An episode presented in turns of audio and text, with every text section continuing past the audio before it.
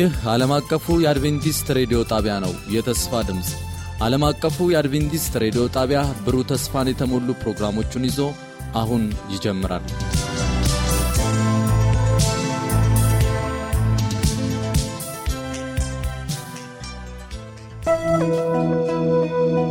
ወደ መሠዊያው መመለስ ወደ መሠዊያው መመለስ ለቤተሰቦቻችንና ለግል መንፈሳዊ ሕይወታችን መታደስ ወደ መሠዊያው መመለስ በሚል ርዕስ ከየካቲት አንድ እስከ የካቲት 30 የጸሎትና የመነቃቃት መልእክቶች በተለያዩ ተናጋሪዎች አዘጋጅተናል።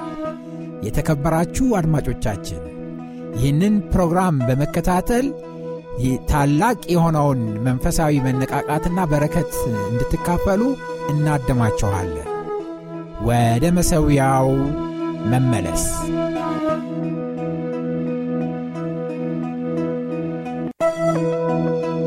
ወደ መሠዊያው መመለስ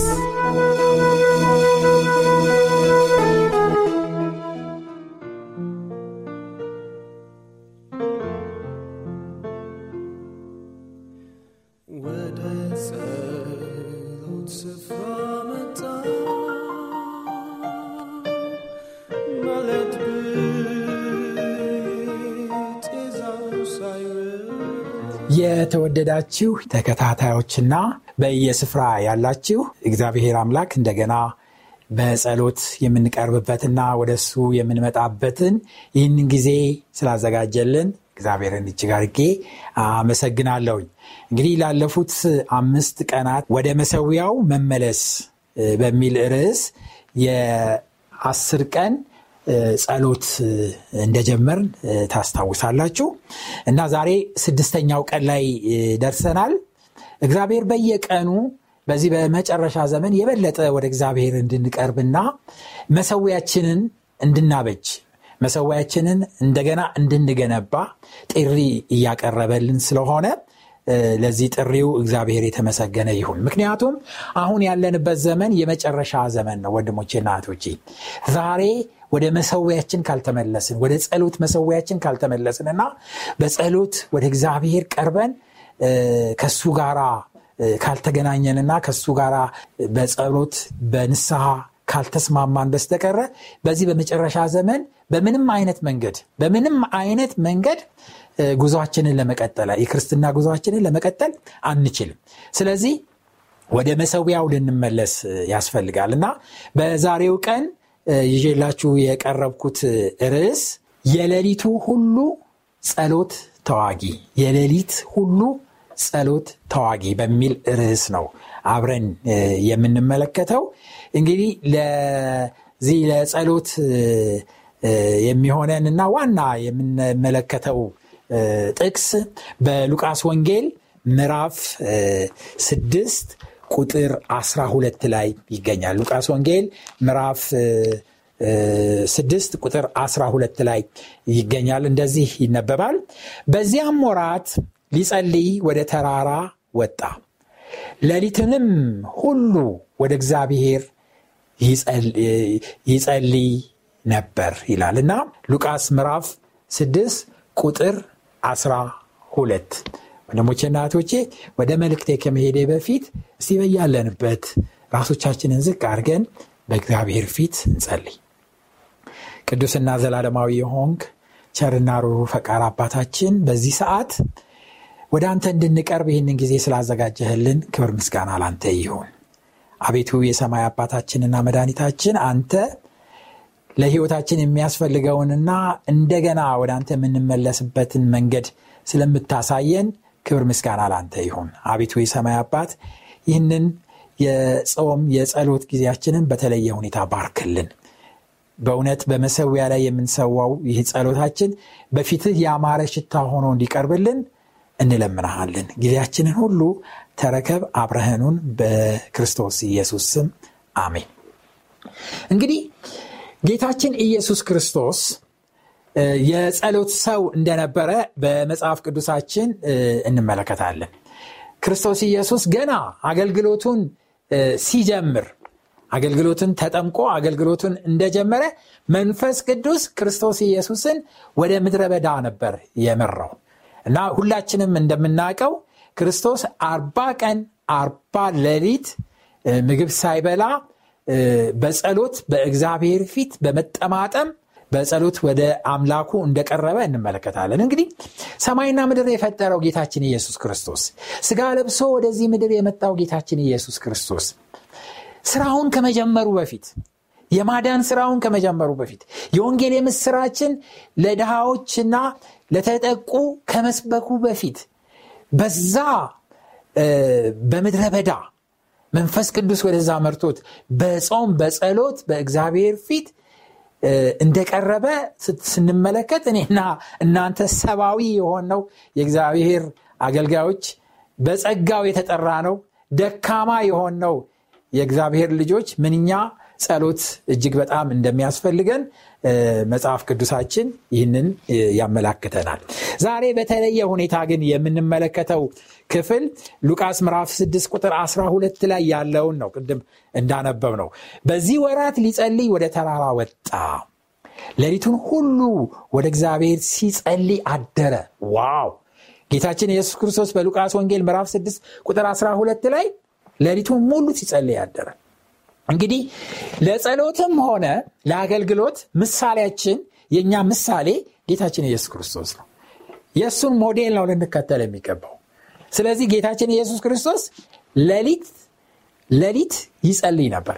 ይሄ አንድ ቦታ አይደለም የተጠቀሰው፣ በተለያየ ስፍራ በተለይ ዮሐንስ በተደጋጋሚ ይናገራል። ሉቃስም ዘግቦት እንመለከታለን። ክርስቶስ ፈቀቅ ይላል፣ ሌሊቱን ሙሉ ሲጸልይ ያድራል። ብዙ ቦታዎች አሉ።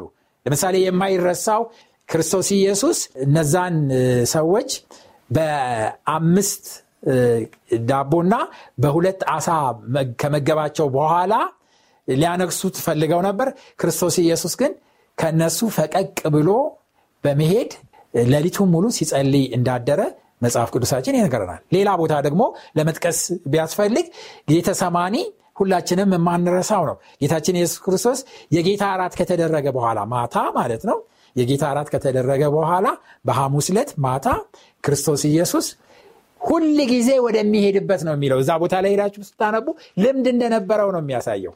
ሁል ጊዜ ይሄድበት እንደነበረው ደቀ መዛሙርቶችም አብረውት ሲሄዱ ሳለ ክርስቶስ ዘወትር ዘወትር ይሄድ እንደነበረው በጌተ ሰማኒ አትክልት ስፍራ ሌሊቱን ሙሉ ሲጸልይ ነበር እና ይጸልይ ነበር። ክርስቶስ ልምድ እንደነበረው የሌሊት ጸሎት ልምድ እንደነበረው መጽሐፍ ቅዱሳችን ይናገራል እና ምናልባት ወንድሞቼና እህቶቼ የሌሊት ጸሎት ልምድ የሌለን ልንኖር እንችላለን።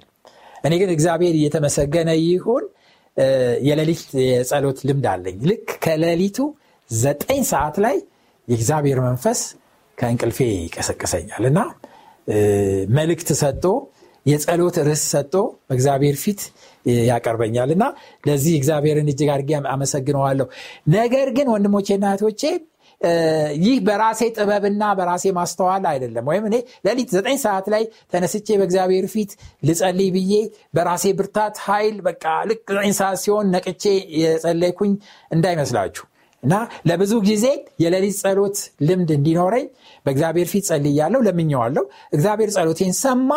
እግዚአብሔር ጸሎቴን ከሰማ በኋላ ልክ ቀጠሮ እንዳለን ሁሉ ከሌሊቱ ዘጠኝ ሰዓት ላይ እግዚአብሔር ለጸሎት ይቀሰቅሰኛል። በእሱ ፊት እቀርባለሁ። wow wow ዋው! ወንድሞቼና እህቶቼ ብትቀምሱት እጅግ በጣም የሚያረካ እንደሆነ ልነግራችሁ እፈልጋለሁ። ምክንያቱም ጸጥ ያለ ጊዜ ያለ ጊዜ በቃ ምንም የማይረብሽ ጊዜ ሁሉም በእንቅልፍ ተኝቶ ሳለ ሁሉም ወደ መኝታው ሄዶ ሳለ ምንም ኮሽታ በሌለ ሰዓት ሁከት በሌለ ሰዓት የምድር ውዝግብና ጩኸት ጸጥ ረጭ ባለበት ሰዓት በዛ ሰዓት ያለምንም ከልካይ ከእግዚአብሔር አምላክ ጋር በዛሽ ሌሊት መገናኘት እንዴት አይነት በረከት እንደሚሰጥ ልነግራችሁ አልችልም። ያ ብቻ በረከት ብቻ አይደለም ወንድሞቼና እህቶቼ፣ ለመቆም እግዚአብሔርን ለማገልገል በእግዚአብሔር ፊት ለመተከል እና በእግዚአብሔር ፊት ለመቆም እንደዚህ አይነት መሰዊያ ያስፈልጋል። ወንድሞቼና እህቶቼ።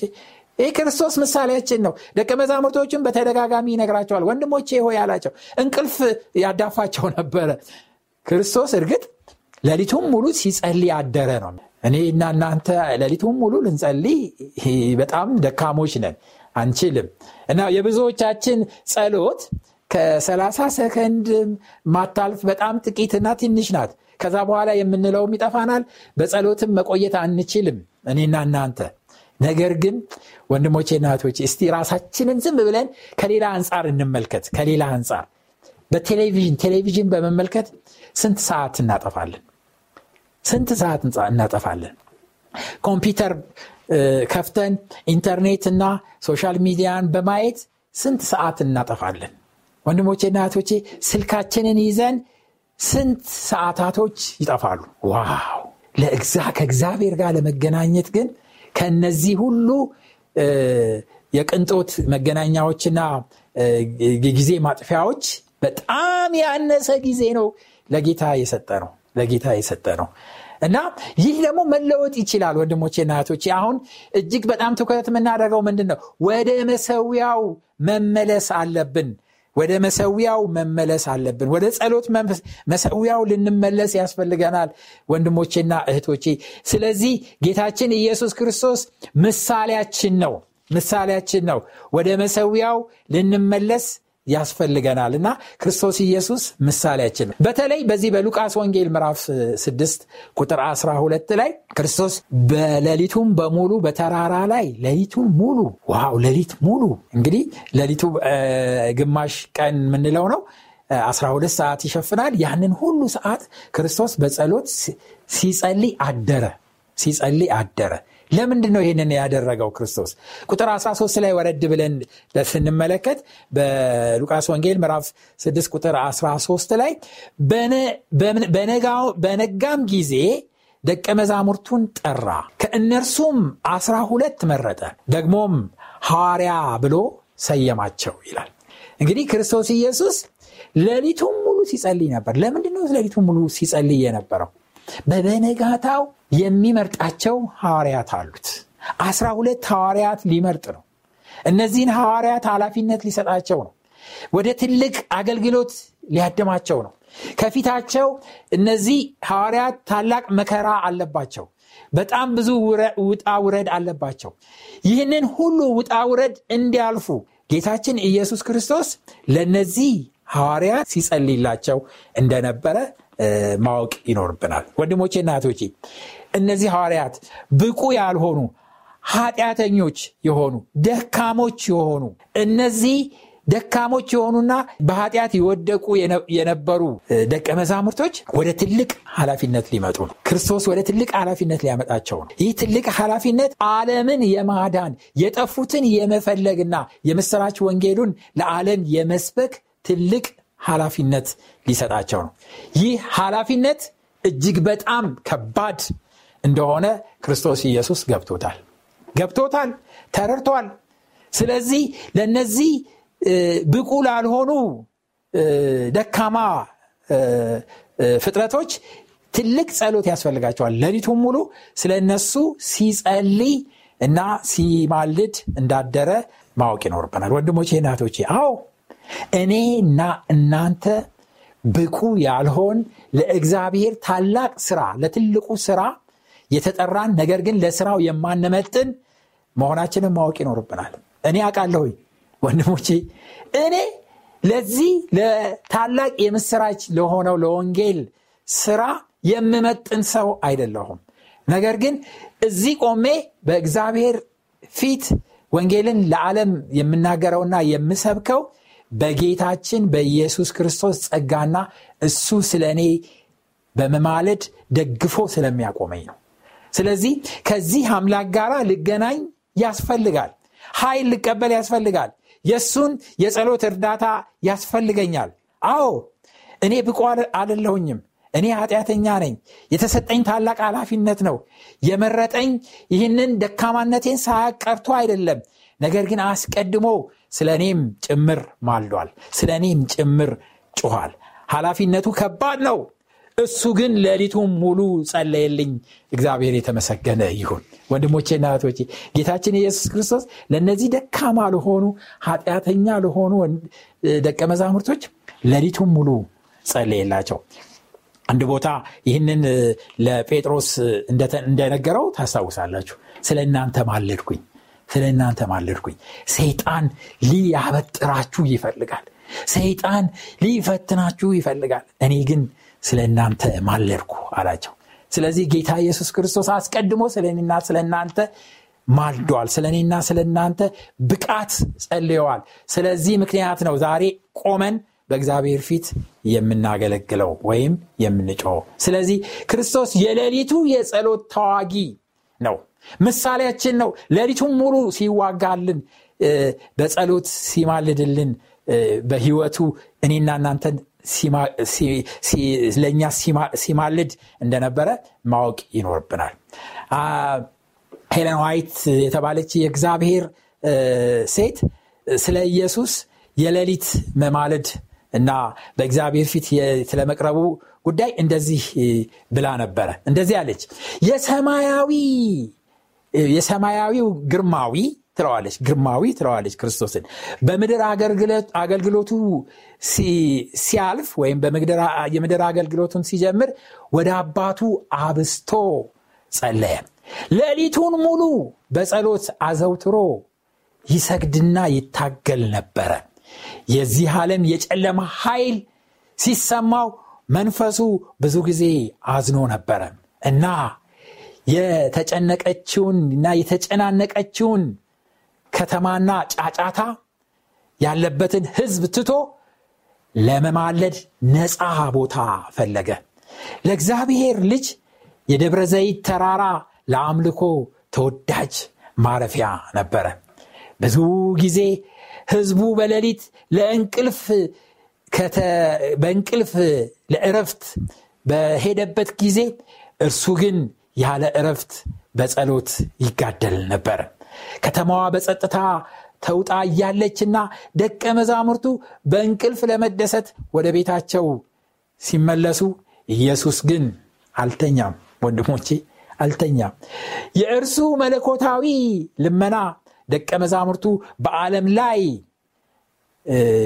በየቀኑ ከሚጋፈጡት ክፉ ተጽዕኖ ያመልጡ ዘንድ ስለ እነሱ መማለድና ስለ እነሱ መጸለይ ነበረ።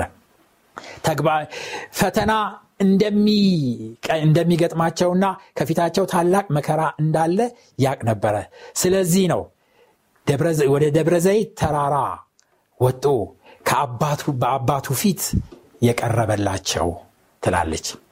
ቀኑ ሌሊቱ ሙሉ በሙሉ በጨለመበት ጊዜ ተከታዮቹ ተኝተው ሳሉ መለኮታዊው መምህር ግን ሲጸልይ ነበር። ዋው ሲጸልይ ነበር። በመጨረሻ እንዲህ ትላለች፣ እናም እኛ የእሱን ምሳሌ ተከታዮች እንሆን ትላለች። ወንድሞቼና እህቶቼ የእሱን ምሳሌ እንከተል።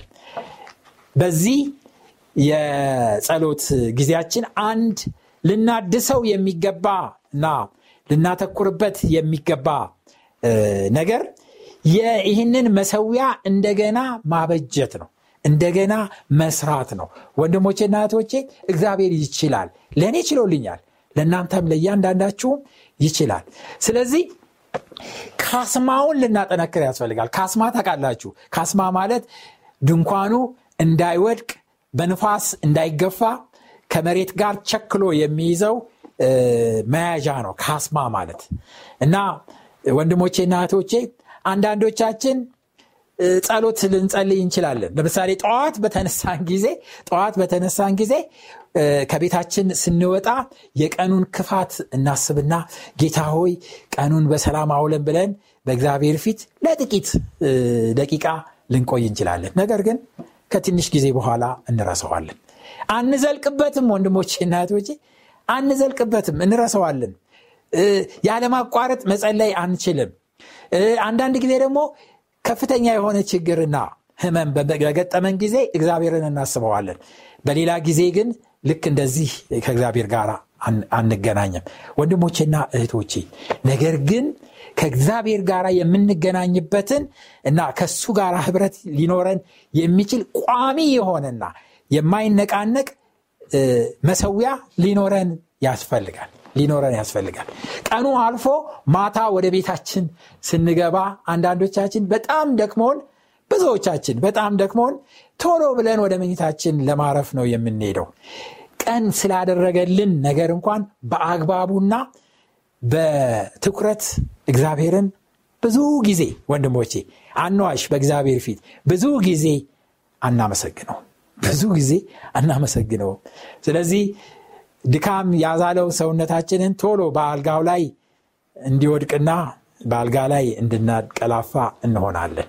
ነገር ግን አሁን ዘመኑ እንደዚህ አይነት የዘልምድ እንቅስቃሴ በየቀኑ እያደረግን ከእግዚአብሔር ጋር ያለን ግንኙነት በዘልመዳዊ ዘልማዳዊ ሆኖ ሊቀጥል አያስፈልግም። ኢየሱስ ለደቀ መዛሙርቶቹ ሰላማዊ መንፈስና ለአገልግሎታቸው ውጤታማነት ሌሊት ሙሉ ሲታገል ያድር ነበረ ወንድሞቼና እህቶቼ እኔና እናንተም እንደዛው ከጌታ ጋር ጊዜ ሊኖረን ያስፈልጋል። በሉቃስ ወንጌል ምዕራፍ 22 ቁጥር 32 ላይ እኔ ግን እምነትህ እንዳይጠፋ ስለ አንተ እማልዳለሁ። አንተም በተመለስክ ጊዜ ወንድሞችህን አጽና አለው። የክርስቶስ ኢየሱስ የሌሊት ሁሉ የጸሎት ምልጃ የሌሊት ሁሉ የጸሎት ጩኸት የነበረው እንዲጸኑ እንዳይናወጡና በእግዚአብሔር ፊት እንዲቀርቡ ነበር። ሌሊት ሙሉ ሌሊቱ ሙሉ ይጸልይ ነበር። ወንድሞቼና እህቶቼ ከ30 ሴኮንድ ለማታልፍ ጊዜ 30 ወይም 45 ሰኮንድ ለማትበልጥ ጊዜ ከእግዚአብሔር ጋር መገናኘታችን እጅግ በጣም የሚያሳዝን ነው።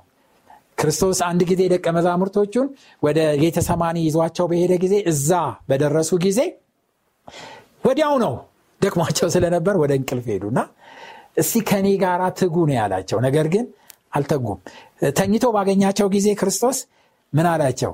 አንድ ሰዓት እንኳን ከኔ ጋር ለመትጋት አልቻላችሁምን ብሎ እንደጠየቃቸው እንመለከታለን። ስለዚህ ወንድሞቼና እህቶቼ ዛሬ ከዘልምድ የጸሎት ስርዓት ወጠን በእግዚአብሔር ፊት መቅረብ ከሚያሰለቸን ወይም ደግሞ ጥቂት ብቻ ተናግረን ሁሉ ነገር አልቆብን ከእግዚአብሔር ጋር ረዘም ላለ ጊዜ ለመገናኘት አለመቻላችን መልካም እንዳልሆነ ማወቅ ይኖርብን። ለብዙ ነገሮች ብዙ ሰዓትና ጊዜ ስንሰጥ ለጌታ ግን ጊዜ አለመስጠታችን በደላችን ነው። ከእንግዲህ ወዲህ ይህ አይነት ሁኔታ ተለውጦ ወደ መሰዊያው በመመለስ ጸጥ ያለና ከእግዚአብሔር ጋር የምንገናኝበት ክርስቶስ እንዳደረገው ምሳሌውን ተከትለን በሌሊት ከእሱ ጋር የምንገናኝበትን የጸሎት መሰዊያ ማበጀት እንድንችል እግዚአብሔር እያንዳንዳችንን ይርዳል ወንድሞቼ አንድ ነገር ልነግራችሁ እፈልጋለሁኝ። እኔ ሌሊት በዘጠኝ ሰዓት ተነስቼ ከእግዚአብሔር ጋር ከአንድ ሰዓት ተኩል በላይ ጊዜ የምወስደው በምን ምክንያት ነው? በምን ምክንያት እንደሆነ ልንገራችሁ። አንደኛ ለእግዚአብሔር ይህንን እንዲያደርግልኝ በመጠየቄ ምክንያት ነው። አንድ ሁለተኛ በጊዜ ስለምተኛ ነው። ከሶስት ሰዓት በኋላ ተቀምጬ አልቆይም። በጊዜ ነው የምተኛው ቤተሰቦቻችን ሁሉ በጊዜ ወደ መኝታ ይሄዳሉ። እና ይሄ ደግሞ የተረጋገጠ ነው። ከስድስት ሰዓት በፊት እንቅልፍ የምንተኛው ለሰውነታችን እንደ ሁለት ሰዓት ይጠቅመናል። ስድስት ሰዓት ከሌሊት ካለፈ በኋላ ግን የምንተኛው እንቅልፍ በመንቃትና በመባነን መካከል ውስጥ የሆነ ለሰውነታችን አይጠቅመንም። ስለዚህ በዛን ሰዓት ተነስተን ከእግዚአብሔር ጋር ብንገናኝ ይቻላል በጊዜ ተኝተን ሰውነታችንን አሳርፈን ከጌታ ጋር በንቃት በሌሊት በጸጥታ ከሱ ጋር ልናወራ ያስፈልገናል። እና ይህንን ከለመን ነው እግዚአብሔር ይህንን እንደሚያደርግልን ቃል ገብቷልና ይህንን ማድረግ እንድንችል እግዚአብሔር ይርዳን። ስለዚህ ወደ ጸሎት እንመለስ እና ወደ ጸሎት እንሄዳለን። ስንጸልይ ዛሬ በምንጸልይበት ጊዜ ሁላችንም በያለንበት ሆነን አብረን በጸሎት በእግዚአብሔር ፊት እንቀርባለን። በአጠናነው ቃል መሰረት እግዚአብሔር መሰዊያችንን እንዲያድስልንና የሌሊት የጸጥታ የጸሎት ጊዜ እንዲኖረን በእግዚአብሔር ፊት እናቀርባለን። ክርስቶስ ኢየሱስ ወደ ተራራ እንደወጣ እኛም ደግሞ በጸሎት ወደ እሱ ከፍ ማለት እንድንችል በእግዚአብሔር ፊት እንጸልያለን። እንደ ክርስቶስ ኢየሱስ የጸሎት የሌሊት ተዋጊዎች መሆን እንድንችል በእግዚአብሔር ፊት ልንጸልይ ያስፈልጋል። ስለዚህ በተጨማሪ ደግሞ ለቤተሰቦቻችን ለጸሎት አደራ ለሰጡንና በተለይ ሁኔታ በመጨረሻው ዘመን ለተጠራን ክርስቲያኖች የተሰጠንን መልእክት ለዓለም ማዳረስ እንድንችልና የጌታችንን የኢየሱስ ክርስቶስ ምጽት ማፋጠን እንድንችል በጸሎታችን እንቀርባለን። እግዚአብሔር ስላደረገልንም መልካም ነገር በምስጋናና በውዳሴ በሱ ፊት ልንቀርብ ያስፈልገናል ስለ ኃጢአታችን ስለ ቸልተኝነታችንና ስለ በደላችን ደግሞ በእግዚአብሔር ፊት ልንናዘዝ ያስፈልጋል። ንስሐ ልንገባ ያስፈልጋል። ጥበብና ማስተዋል እንዲሰጠን እግዚአብሔርን እንለምነዋለን። ስለነበረን ጊዜ እጅግ አድርገን እናመሰግናለን። አሁን በያለንበት ሆነን በእግዚአብሔር ፊት በጸሎት እንድንቀርብ እጋብዛቸዋለሁ። እግዚአብሔር ጸሎታችንን ይሰማናል። እግዚአብሔር ጸሎታችንን ሰምቶ ይመልስልናል። እግዚአብሔር የተመሰገነ ይሁን